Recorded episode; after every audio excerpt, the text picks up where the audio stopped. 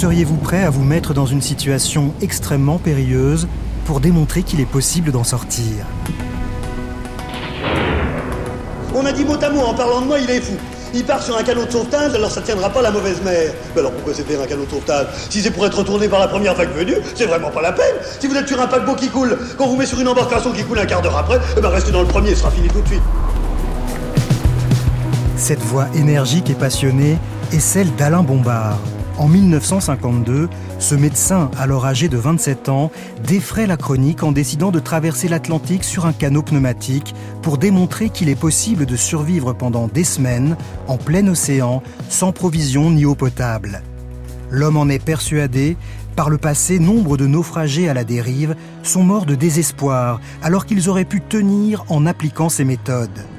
Aux yeux de beaucoup, Bombard est un hurluberlu au projet insensé et suicidaire. Le jeune docteur n'en a que faire, il largue les amarres, bien décidé à mettre sa vie et ses théories à l'épreuve de l'océan. C'est cette histoire vraie de naufragés que je vais vous raconter. Je suis Daniel Fievet, passionné de voyage et d'aventure, et je vous emmène dans le sillage de celui qui s'est volontairement laissé emporter par la mer pour démontrer que survivre sur un canot sans eau ni vivre n'a rien d'impossible ni d'impensable.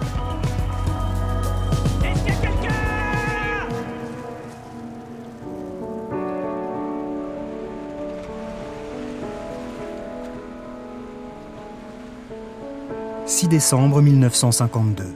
Perdu dans l'océan Atlantique, sur un canot surmonté d'une voile minuscule, un homme, à bout de force, écrasé par le soleil, griffonne d'une main tremblante sur son carnet de bord ces quelques mots. Je voudrais écrire ici mes dernières volontés, car peut-être n'arriverai-je pas vivant. Je désire que ces notes servent à composer un livre dont les droits seront versés à Ginette Bombard, ma femme. L'homme conclut ainsi son testament. Je tiens à dire que mon expérience est au moins concluante pour des naufragés condamnés à passer 50 jours en mer. Ce n'est pas parce que j'arrive mort au but que les autres doivent désespérer. On peut considérer qu'au-delà, l'épreuve dépasse les forces humaines. Après avoir refermé son carnet, le naufragé volontaire Alain Bombard s'allonge entre les deux boudins de son canot pneumatique. Miné par le désespoir, le corps meurtri, il attend la mort. Avant de se lancer dans cette aventure, ce jeune médecin avait pourtant affirmé à qui voulait l'entendre qu'une des conditions primordiales pour survivre en mer après un naufrage était de ne pas se laisser abattre et de garder le moral, coûte que coûte. Naufragés des légendes, victimes raides et hâves, je sais que vous n'êtes pas mort de la mer, que vous n'êtes pas mort de la faim, que vous n'êtes pas mort de la soif, car ballotté sous les cris des mouettes, vous êtes mort d'épouvante. Risquer sa propre vie pour montrer aux autres comment sauver la leur, tel était le pari du docteur Bombard. Un pari jugé par bon nombre de ses contemporains trop dangereux, voire suicidaire, pour tout dire, complètement fou. Absolument pas. J'avais 70% de chance de, revenir vivant et 30% de me tuer. Est-ce que vous croyez que monter sur la Napurna vous donne beaucoup plus de chance que ça? C'était pas complètement fou. C'était dangereux, je faut bien le dire. Mais c'était pas complètement fou. À partir du moment où je connaissais une technique, et où je savais que je pouvais l'appliquer, c'était pas complètement fou. Tout le problème, c'était de l'avoir bien préparé. Et je l'avais bien préparé. Pas complètement fou, admettons, mais extrêmement périlleux tout de même. Qu'est-ce qui peut bien conduire Alain Bombard, à peine sorti de ses études de médecine, à faire de la survie des naufragés son obsession, au point de risquer sa vie pour cette cause? Notre homme est un amoureux de la mer depuis sa plus tendre enfance. Il a passé toutes ses vacances entre Paimpol et Bréa, où sa grand-mère maternelle, passionnée de voile, l'a initié à la navigation. Il est aussi un excellent nageur. Il tente même de traverser la Manche à la nage en 1951. Mais selon lui, l'élément déclencheur qui le conduit à s'intéresser à la survie des naufragés est un événement dramatique auquel il assiste à l'hôpital de Boulogne-sur-Mer, où il vient d'arriver comme jeune interne. J'ai été le, témoin d'un accident euh, terrible, un naufrage d'un grand chalutier euh, de haute mer sur la digue extérieure du port de Boulogne. Un accident si marquant qu'Alain Bombard en fait le récit dès la première page de son livre Naufragé volontaire.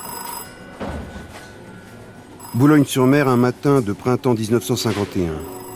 Je dors encore dans ma chambre à l'internat quand retentit le téléphone.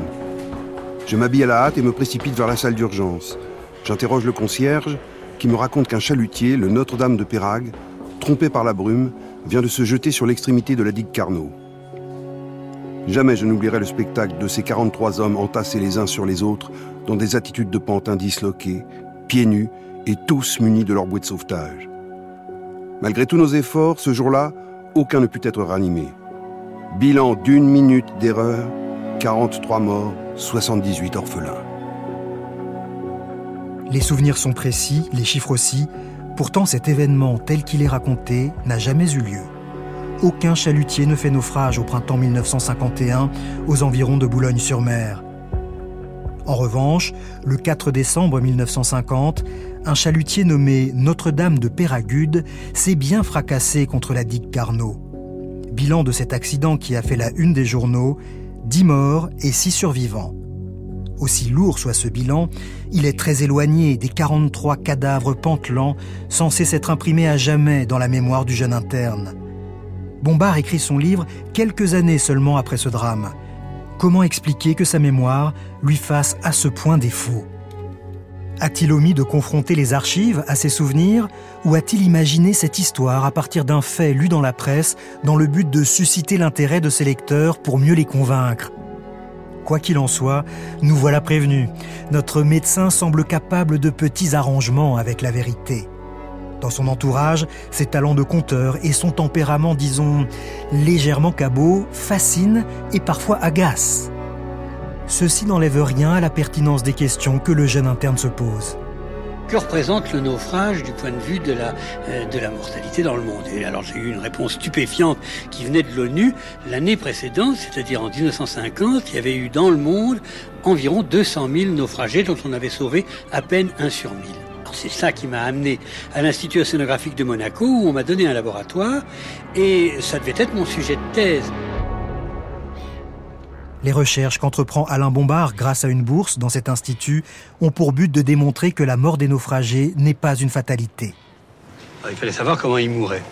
Et ils mouraient apparemment de quatre agressions qui tuent l'une après l'autre. La première en quelques minutes, c'est la noyade. La deuxième en quelques heures, ce sont les intempéries, le froid comme le chaud, et surtout les différentes températures entre le jour et la nuit. La troisième, c'est la soif qui tue en quelques jours. Et la quatrième, c'est la faim qui tue en quelques semaines. Vous voyez la progression Quelques minutes, quelques heures, quelques jours, quelques semaines. Et au labo, d'abord à Boulogne et ensuite à Monaco, j'ai étudié comment combattre ces quatre agressions. Alors, contre l'agression noyade, un seul moyen, le canot de sauvetage. Les canaux de sauvetage sont inefficaces euh, en vérité, donc changer de canot de sauvetage, donc chercher, trouver le canot pneumatique qui avait rendu, pas inventé, qui avait rendu d'immenses services pendant la Deuxième Guerre mondiale, essentiellement aux aviateurs. À l'époque, les canaux pneumatiques de sauvetage n'ont pas leur place à bord des navires de la marine marchande. Bombard veut démontrer la fiabilité de ce type d'embarcation. Il souhaite aussi prouver qu'il est possible pour les rescapés qui s'y réfugient de ne pas succomber à la soif et à la faim au bout de quelques jours. Quel était le problème? Permettre aux naufragés de chercher sa nourriture et son salut dans cette mer même qui menaçait d'être son tombeau. Dans son laboratoire, le jeune médecin mène toute une série d'expériences. Il découvre que les micro-organismes qui constituent le plancton sont riches en vitamine C. En manger devrait donc permettre d'éviter le scorbut, cette maladie provoquée par la carence en vitamine C qui a fait tant de ravages sur les navires par le passé. Il presse aussi la chair de différents poissons pour analyser le liquide qui en sort. Selon lui, ce breuvage pourrait étancher la soif des naufragés en complément de l'eau de pluie qu'il faudrait bien sûr recueillir chaque fois que possible. En dernier recours, s'il n'y a ni poisson ni pluie, Bombard prétend que contrairement à une idée largement répandue chez les marins, on peut boire de l'eau de mer en petite quantité pendant quelques jours pour éviter la déshydratation. Il en acquiert la certitude lors d'une mésaventure qu'il dit avoir vécue en octobre 1951. Alors qu'il navigue au large d'une plage du Nord-Pas-de-Calais sur un petit canot gonflable avec un ami, le moteur tombe en panne. Les deux hommes se mettent à dériver sans pouvoir se rapprocher de la terre pendant deux jours et trois nuits. Alain Bombard boit de l'eau de mer en quantité modérée. Son compagnon d'infortune s'abstient. lorsqu'un chalutier vient enfin à leur secours après plus de 48 heures de dérive, Bombard fait ce constat. Sitôt sur le chalutier, mon camarade vide un grand pot d'eau, et moi, persuadé que j'ai soif, je m'apprête à faire de même. À la deuxième gorgée, je m'arrête, car au fond, je n'ai pas soif. Tout simplement, je le croyais. Grâce à mon régime, en effet, je ne m'étais pas déshydraté, et je n'avais pas besoin d'eau. Bombard élabore ses théories au gré de ses mésaventures et de ses expériences en laboratoire. Mais il comprend qu'il en faudra davantage pour qu'on le prenne au sérieux. Eh bien, les marins n'y croyaient pas. Ils n'y croyaient absolument pas. Ils disaient tout ça, c'est très intéressant, mais c'est du laboratoire. C'était théorique. Ils n'auraient même jamais essayé de l'appliquer. Parce qu'ils estimaient que c'était pratiquement impossible. Le jeune médecin veut passer de la théorie à la pratique. C'est alors qu'il décide d'entreprendre la traversée de l'océan Atlantique en canot, sans eau ni vivre. Il veut prouver l'efficacité de ses méthodes et éviter que les naufragés de demain ne connaissent le même destin funeste que ceux d'hier. Je me suis aperçu que les hommes mouraient surtout en quelques heures de peur. Il fallait donc vaincre la peur, et vaincre la peur, je n'ai trouvé qu'un moyen, et je trouve encore le seul moyen. C'était le faire, revenir, et dire, vous voyez bien, si quelqu'un l'a fait, pourquoi pas Et c'est exactement ça la raison de ma traversée. Sa traversée, à l'origine, Alain Bombard n'envisage pas de la faire seul. Il croise la route de Jack Palmer, un navigateur anglo-panaméen qui accepte de se lancer avec lui dans cette aventure. Bombard trouve ce nouveau comparse charmant, mais un doute le taraude. Malgré moi, je ne pouvais m'empêcher de me demander sans cesse que va-t-il advenir lorsque nous aurons faim? N'allons-nous pas nous retourner l'un contre l'autre? C'est pour ces raisons qu'au lieu de partir directement de Tanger ou de Casablanca, nous décidâmes de faire de la Méditerranée un banc d'essai. Nous saurons ainsi ce qui nous attend, nous serons prêts à affronter l'Atlantique.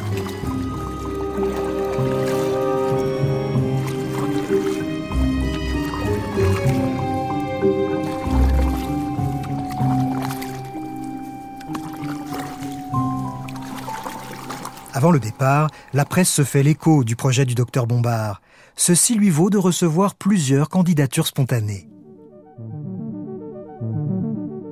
L'un me proposait de s'embarquer dans un but purement culinaire.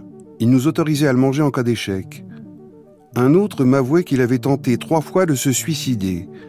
Il me demandait de partir avec nous, estimant que j'avais trouvé là un moyen des plus sûrs.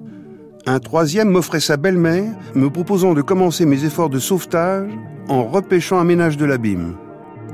Les autorités, elles, n'ont pas envie de plaisanter. Bombard doit s'acquitter d'une amende pour avoir utilisé en haute mer un engin de plage lors de ses premiers essais.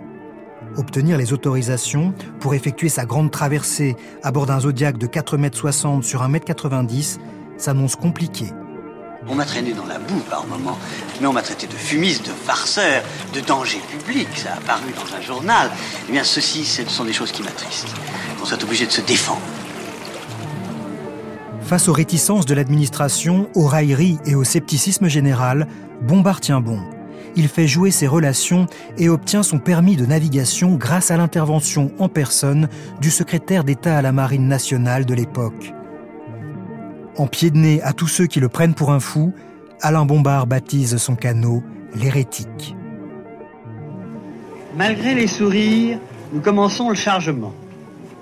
Une caisse de vivres scellés, des boîtes de pellicules, une trousse médicale, un sextant. Monaco, dont le casino attire les joueurs du monde entier, vient d'être choisi comme point de départ par deux joueurs exceptionnels, qui, à bord de ce radeau, vont tenter de gagner les côtes cubaines. Le Panaméen Palmer et le Français Lombard vont sur ce simple esquif, sans autre auxiliaire qu'une voile, tenter de prouver que des naufragés peuvent survivre sur un radeau, à condition de savoir tirer parti de la mer qui les entoure. Le 25 mai 1952, le jour du grand départ arrive enfin. S'il réussit, sauvera peut-être dans l'avenir des centaines de vies humaines. Après avoir été remorqué au large, à l'agitation médiatique succède le calme. Une longue hésitation. Nous hissons la voile. Adieu, Vac. La grande toile blanche, qui va devenir notre horizon pendant des jours et des jours, s'agite devant nous. Plus de moteur, plus de bruit. Nous échangeons juste quelques mots autour de nous, rien que le silence.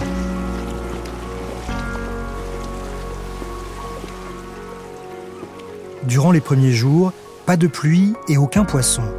Les naufragés volontaires mangent un peu de plancton recueilli à l'aide d'un filet conçu à cet effet. Bombard, comme prévu, boit de l'eau de mer.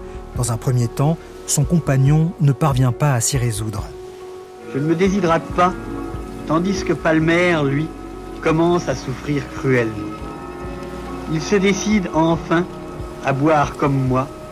De façon évidente, il préférerait autre chose. Enfin, l'eau de mer finit par passer tout de même, poussée par de nombreuses grimaces. Le troisième jour, Bombard parvient enfin à pêcher un mérou. Une semaine plus tard, il harponne un autre poisson de 4 kilos. L'alternance de jeunes et de poissons crus, le tout arrosé d'eau de mer, met les estomacs à rude épreuve. 4 juin, 5 juin, 6 juin, les jours se traînent monotones et de plus en plus épuisants. Notre ration d'eau de mer est notre seule boisson, avec pour nourriture le plancton dont nous nous dégoûtons chaque jour un peu plus. Tout mouvement nous coûte un effort surhumain et douloureux. La faim est devenue famine. Nous commençons à consommer nos propres protéines. Autrement dit, nous en sommes au stade de l'autodestruction.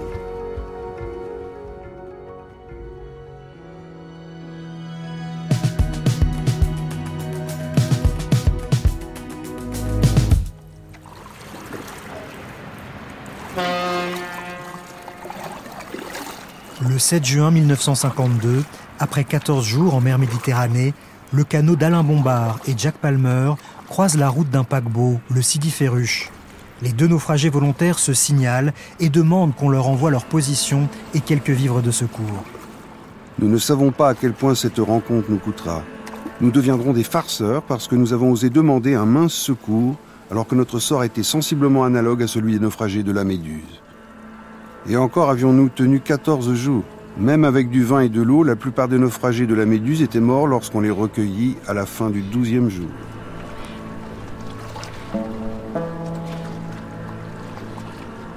Bombard et Palmer accostent quelques jours plus tard au Baléares. Ils ont souffert, mais pour Alain Bombard, cette première étape test est un succès. Il veut se lancer au plus vite dans la vraie traversée, celle de l'océan Atlantique. Il se fait livrer un canot pneumatique neuf à Tanger face à Gibraltar, aux portes de l'océan. Mais le jour du départ, Jack Palmer manque à l'appel. Manifestement, le périple en Méditerranée a refroidi l'enthousiasme du navigateur. Il a été un compagnon épatant, mais il n'a pas voulu continuer par la suite. Par conséquent, il fallait que ce banc d'essai ait lieu. Vous vous rendez compte, si dans l'Atlantique nous nous étions tourné le dos, avec, nous disposions de 2 mètres sur 90 cm, ça aurait été épouvantable. D'autant plus qu'il y avait un risque épouvantable, et je m'en rends compte maintenant devant les critiques abondantes que l'on reçoit, c'est que si l'un de nous deux était arrivé mort, on aurait certainement accusé l'autre de l'avoir mangé. Vous savez que nous aurions eu un mal fou à nous défendre, et jamais nous n'aurions pu nous laver de cette accusation. Malgré tout, sur le moment, Bombard vit mal l'abandon de son compagnon. Un instant découragé, j'envisage de tout laisser là. Mais alors que dira-t-on? Vous voyez bien que ce n'était pas possible, la théorie est fausse. Non, je sais qu'elle est vraie. Je le prouverai. Je continue. Bien décidé à aller au bout de sa démonstration, Bombard prend la mer seul sur son canot. En une semaine, il atteint Casablanca. Docteur, nous vous interrompons un instant. Alors il faudrait maintenant que vous rassuriez nos auditeurs car on était sans nouvelles de vous et on a annoncé euh, ce matin que l'hérétique était en perdition au large des côtes marocaines. Je remercie mes amis de s'être inquiétés pour moi, mais enfin il n'y avait vraiment pas de quoi. Il n'y a pas eu d'incident fâcheux ou d'heures malheureuses ou Absolument dures, enfin, pas. Des heures dures, si, parce que c'était la première fois que j'étais tout seul. Et c'est pas facile. Je dois dire que les premiers jours, je me suis dit, je vais à Casa, et à Casa, je laisse tomber. Est-ce que vous lâchez ou vous continuez Moi, je continue, je continue, je continue. Alors maintenant vous semblez bien fatigué, vous allez vous reposer sans doute. Je suis pas tellement fatigué, au contraire, je vais aller téléphoner à ma femme. parce que je voudrais la rassurer. Onze jours plus tard, Bombard est aux Canaries. Rien ne semble pouvoir l'arrêter, pas même la naissance de sa fille, Nathalie, qu'il apprend par télégramme lors de son escale dans cet archipel.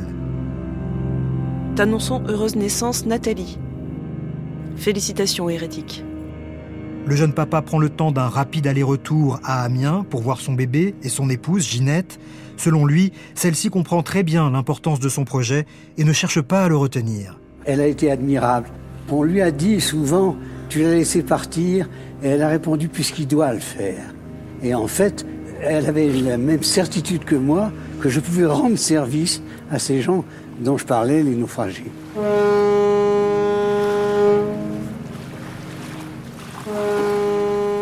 Le 19 octobre 1952, Alain Bombard, revenu aux Canaries, profite d'un alizé de nord-est pour larguer les amarres avec en ligne de mire les Antilles. À son bord, une boîte scellée contenant des rations de survie de secours auxquelles il est bien décidé à ne pas toucher. Du matériel pour pêcher, pas d'émetteur radio, mais un simple récepteur. Il ne pourra donc pas donner de ses nouvelles ou appeler à l'aide. Inutile de préciser qu'en 1952, le GPS n'existe pas.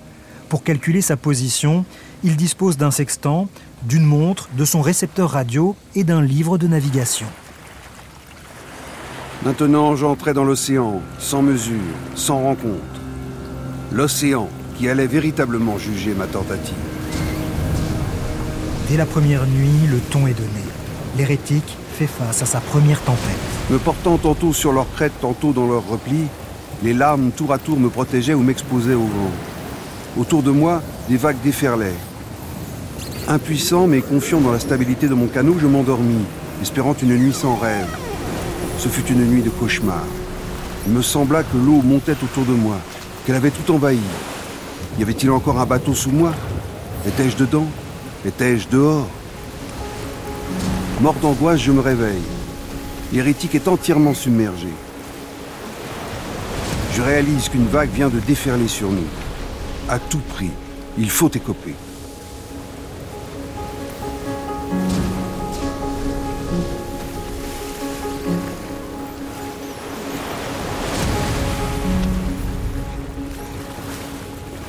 Bien qu'éprouvante, cette première confrontation à la mer déchaînée rassure Bombard sur la fiabilité de son embarcation gonflable. J'étais désormais assuré que l'hérétique ne pourrait jamais se retourner. Il s'était comporté comme je l'espérais. Autre point sur lequel le navigateur est vite rassuré, il voit affluer les poissons autour de son esquif. Il en profite pour expérimenter de nouvelles techniques de pêche. Jusqu'aux îles Canaries, j'ai pêché avec des lignes de pêche. Mais alors automatiquement, les gens m'auraient dit, mais si on n'a pas de ligne de pêche, comment ferons-nous Alors après les Canaries, j'ai pêché euh, le premier poisson avec un couteau fixé sur mon aviron, qui m'a servi de harpon. Et puis après ça, je me suis servi des arêtes que les poissons possèdent derrière Louis, euh, une arête en forme de, euh, de, croissant de lune, dont je me suis servi attaché à un bout de ficelle. On pêche très facilement. Vous savez qu'en haute mer, le poisson est très sous-alimenté, il se précipite sur n'importe quoi. Et une fois que vous avez quoi pêcher, vous avez quoi boire et manger. Bombard ne voit pas approcher tous les poissons avec la même satisfaction. S'il se réjouit de la compagnie des dorades qui nagent dans son sillage, il regarde d'un œil beaucoup plus inquiet les requins qui viennent parfois lui tourner autour, ou encore les espadons dont il redoute que le rostre, ce long bec qui prolonge la tête, vienne percer son canot pneumatique. Après quelques jours de navigation, le doute et la peur s'insinuent dans son esprit.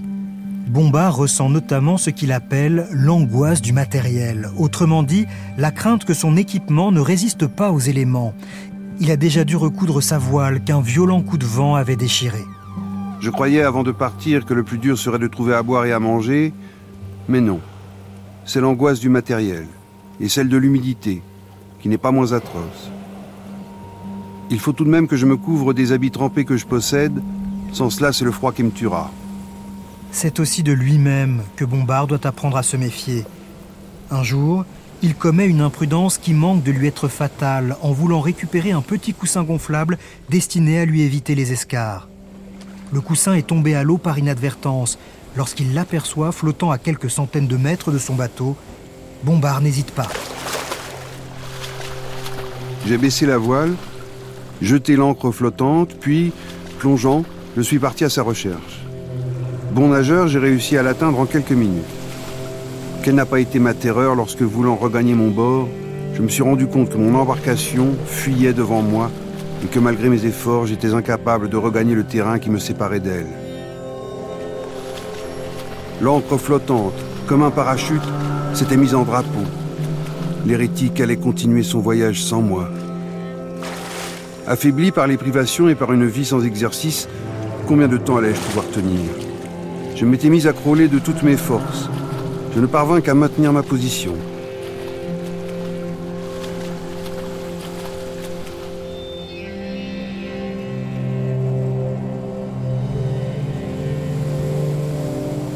Soudain, je crois voir l'hérétique ralentir.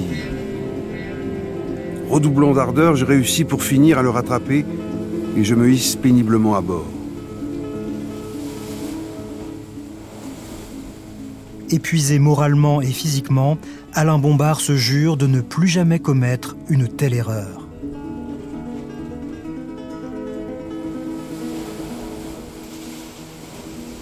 Les jours se suivent et s'étirent avec une certaine monotonie. Le naufragé volontaire s'astreint à rythmer ses journées par une succession de tâches bien précises. Le matin, au lever, examen médical, puis pêche pour euh, prendre ma nourriture, puis ensuite observation météorologique, observation médicale, ensuite déjeuner, ensuite... Séance de gymnastique, inspection du canot, calcul de position, et pour se distraire dans les moments de calme, un peu de lecture, Molière, Rabelais, Cervantes, Nietzsche, mais aussi des partitions de musique. J'avais des partitions musicales de poche, j'avais les 17 quatuors de Beethoven, et j'avais les deux partitions sur Saint-Jean, sur Saint-Mathieu et la Messancy. Eh bien, j'ai la chance, quand je lis une partition de musique, de l'entendre. Ça, c'est une chance euh, qui m'a été apprise par euh, ma grand-mère, ma mère et mon professeur de violoncelle.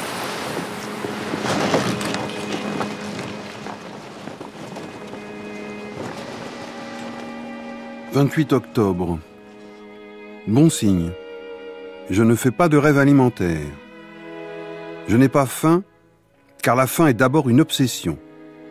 En fait, je ne désire rien. 29 octobre. Je suis frappé pour la première fois par le tragique de ma situation. Impossible de s'arrêter, impossible de revenir en arrière, Impossible même de demander un secours. Je ne suis qu'un élément dans cet immense brassage. J'ai perdu l'ongle du petit orteil droit. Une bizarre éruption, probablement due au sel, apparut sur le dos de mes mains. En écrivant mon journal, j'ai raté ma latitude. Tant pis, ce sera pour demain. J'ai le temps. Sur ce parcours, Colomb a mis à la même saison 22 jours. Je compte que j'en mettrai bien 35 à 40. 31 octobre. À partir du 22 novembre, j'ai une chance de voir la Terre. Attention, attention, il m'arrive trop souvent de compter les jours et c'est ce qui fait paraître le temps long. Mardi 4 novembre. La Lune me donne 9 degrés de différence avec le Soleil et 3 avec mon estime. Je n'y comprends plus rien. Ma radio commence à ne plus marcher. 7 novembre. J'ai l'impression que la mer est un élément bizarre formidable au sens étymologique du mot. Il me semble qu'un système aussi irréductiblement différent d'une autre que celui d'une autre planète se trouve là, sous mes pieds, vivant mais impénétrable. Ma petite poupée qui m'a été donnée par des amis au départ des Canaries est véritablement une présence pour moi. Je la regarde, je m'adresse à elle de temps en temps.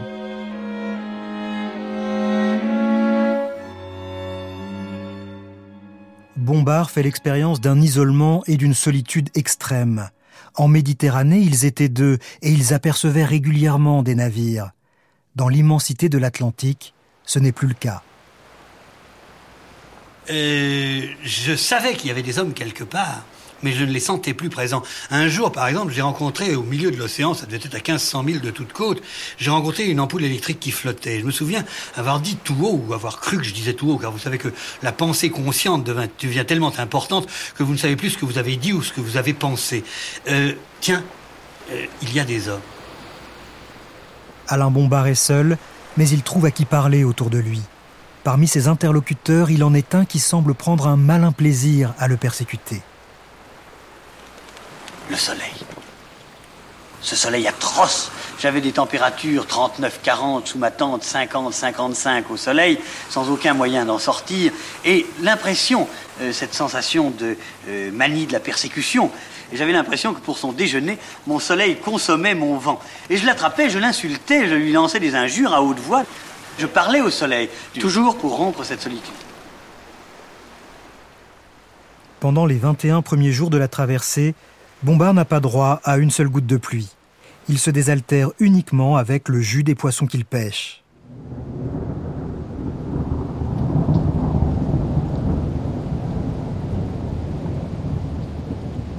Le 11 novembre, il savoure avec un plaisir immense la pluie tropicale qui s'abat sur lui. Elle le rince et le débarrasse du sel qui recouvre sa peau. Il met de côté une bonne quinzaine de litres du précieux liquide, mais la pluie bienfaitrice se transforme peu à peu en un déluge menaçant. Ce serait vraiment paradoxal d'être noyé dans l'eau douce. C'est pourtant ce qui va m'arriver s'il continue de pleuvoir comme il a plu. J'ai de l'eau au moins pour un mois. Quelles averses, Seigneur. Et en plus une mer déchaînée. Le naufragé volontaire ne manquera plus d'eau jusqu'à la fin de son odyssée. Pourtant, le plus dur est devant lui.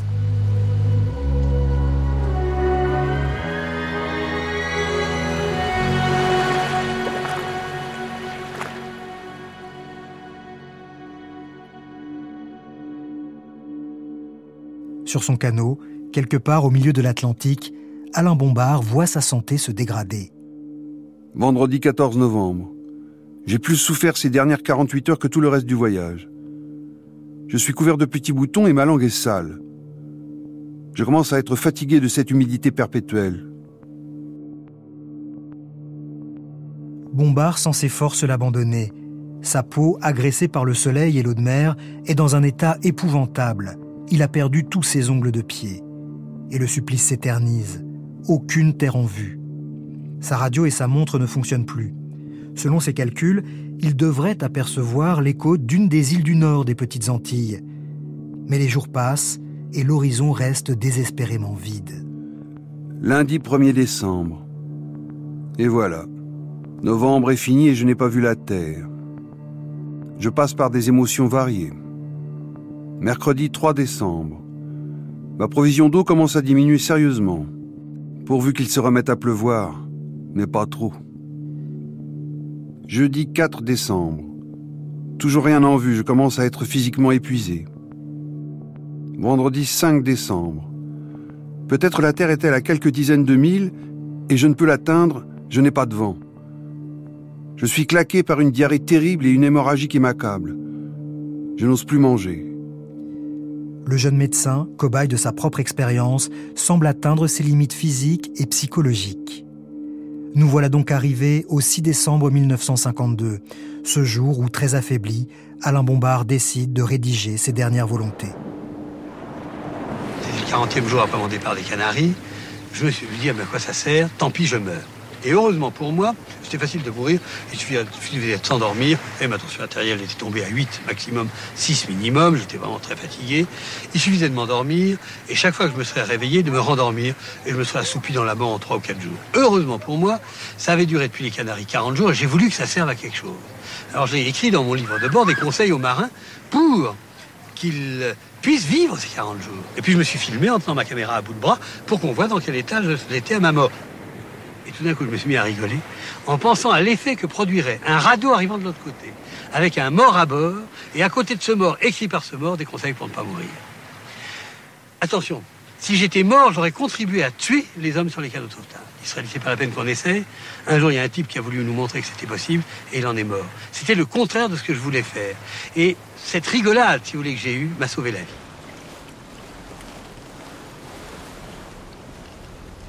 Testament, caméra et sursaut vital en guise de coup de théâtre, l'histoire est presque trop belle, mais tellement bien racontée.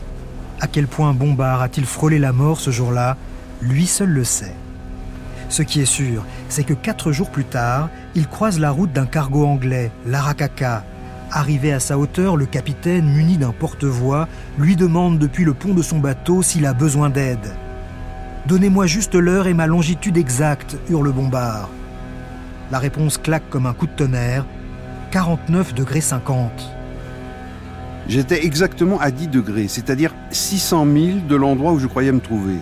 Assommé comme par un coup de marteau reçu sur la tête, touchant maintenant le fond du désespoir, je saisis ma godille pour m'approcher du bateau en me répétant fébrilement Tant pis, je me fais hisser, l'expérience est terminée. Après tout, 53 jours, c'est déjà une belle épreuve. Bombard monte à bord de l'Arakaka, accepte la douche qu'on lui propose et n'a pas la force de refuser le repas que lui offre le capitaine. Après 53 jours de poisson cru et de privation, il savoure avec gourmandise un œuf sur le plat, un petit morceau de foie de veau, une cuillère de choux et deux fruits. euh, été assez peiné quand j'ai vu que j'avouais avoir pris un repas en mer comme si on m'avait accusé et que j'avais avoué. J'ai tenu à l'affirmer alors que vous savez que le capitaine anglais m'avait dit moi je n'en parlerai pas, vous ferez ce que vous voudrez. Euh, je crois que le seul acte courageux que j'ai fait autour de cette traversée, c'est de rencontrer ce bateau et d'avoir le courage de continuer. Le capitaine anglais s'en est rendu compte, il m'a envoyé un télégramme dont je suis fier, un courageux gentleman qui a tellement le courage de ses opinions qu'il continue quand on lui offre le luxe et la sécurité. Le courageux gentleman, regonflé à bloc, remonte sur son canot et reprend sa route. Pour que sa démonstration soit convaincante, il faut qu'il aille jusqu'au bout.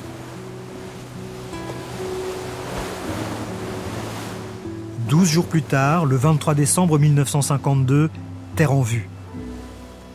C'est l'île antillaise de la Barbade. Le docteur Bombard a réussi sa traversée de l'Atlantique. Avec l'aide de quelques habitants, il traîne son canot sur une petite plage de cette île qui est encore sous domination britannique à l'époque. Rapidement, un attroupement se forme autour de l'hérétique et de son passager. Pour les indigènes groupés alentour, mes modestes trésors étaient comme un don du ciel, et ils avaient la fâcheuse tendance à s'emparer de tous les objets qui se trouvaient à leur portée. Bombard donne un savon, une vieille chemise, son lance-harpon. Il affirmera aussi avoir dû distribuer ses rations de survie. Mais avant, il prend soin de faire constater qu'elles n'ont pas été entamées pendant sa traversée. Les deux garants choisis furent la maîtresse d'école du village, qui faisait aussi office de pasteur, et le policeman local. Puis je distribuais autour de moi les boîtes de conserve américaines.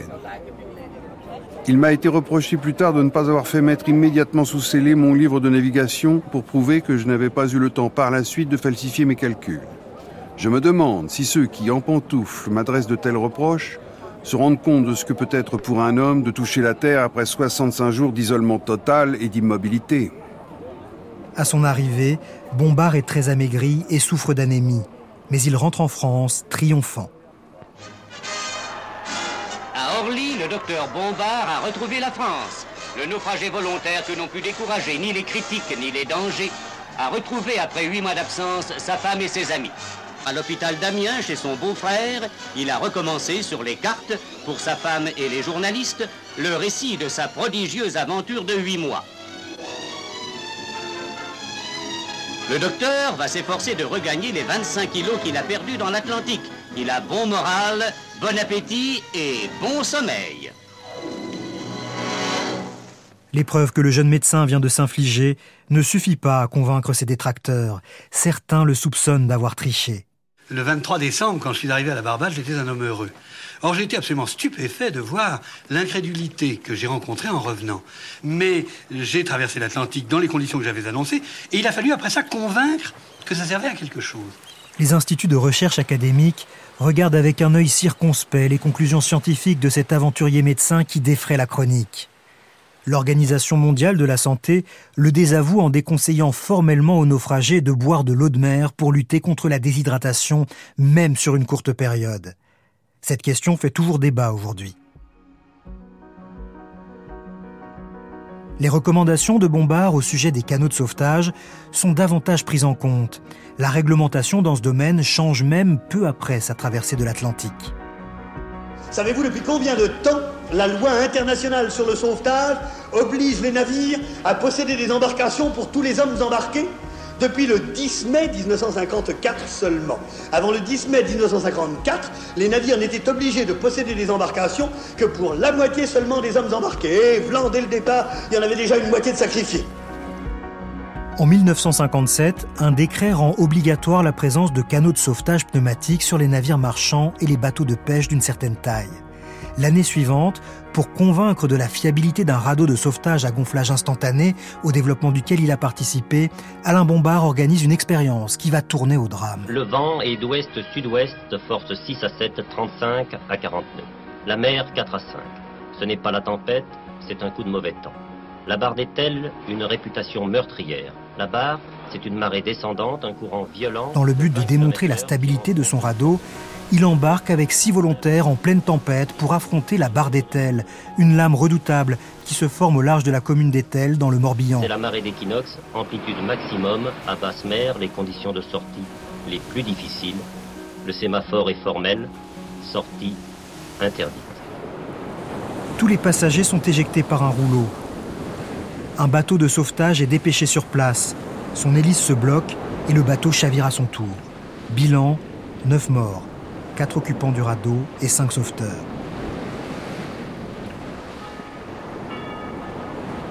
Bombard est dédouané par la justice qui met en cause les sauveteurs. L'enquête révèle qu'ils avaient bu avant leur intervention et que l'hélice de leur moteur n'était pas convenablement protégée. Malgré tout, la responsabilité de Bombard fait polémique dans l'opinion publique. Beaucoup dans la foule, d'après ce que j'ai ouï dire par la suite, parce que je n'y étais pas personnellement, beaucoup dans la foule critiquaient cette tentative. Selon vous, Bombard peut revenir à Ethel? Ah, il sera bien sûr.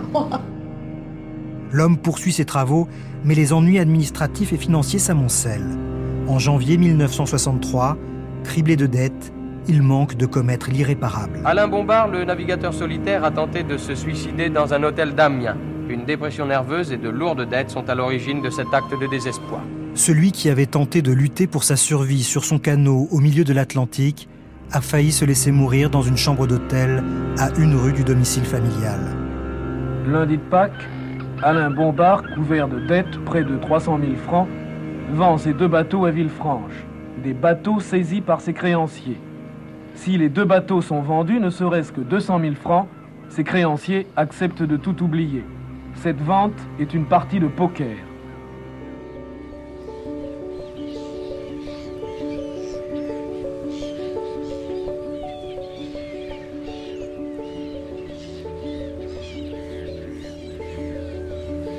Bombard remonte la pente. Il poursuit un temps ses travaux de recherche, puis se lance en politique et fait de la protection de l'environnement son nouveau combat. Après avoir voulu sauver les humains en perdition dans l'océan, Bombard veut protéger l'océan des errements de l'humanité. C'est la fin de mon dernier livre, Testament pour l'océan. C'est que on est en train de tuer l'océan, et si on tue l'océan, on ne survivra pas. Cette interview date de 2002. Alain Bombard meurt trois ans plus tard, le 19 juillet 2005, à l'âge de 80 ans.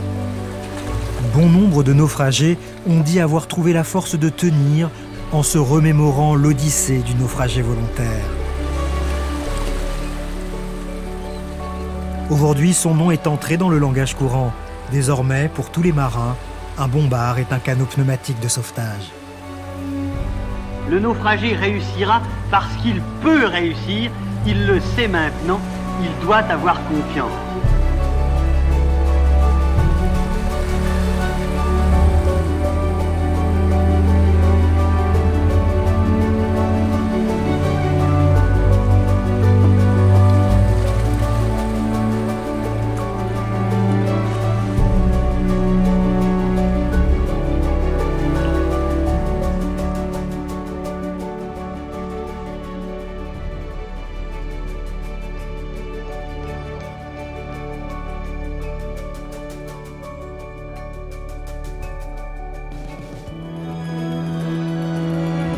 Naufragé, une histoire vraie est un podcast original de France Inter.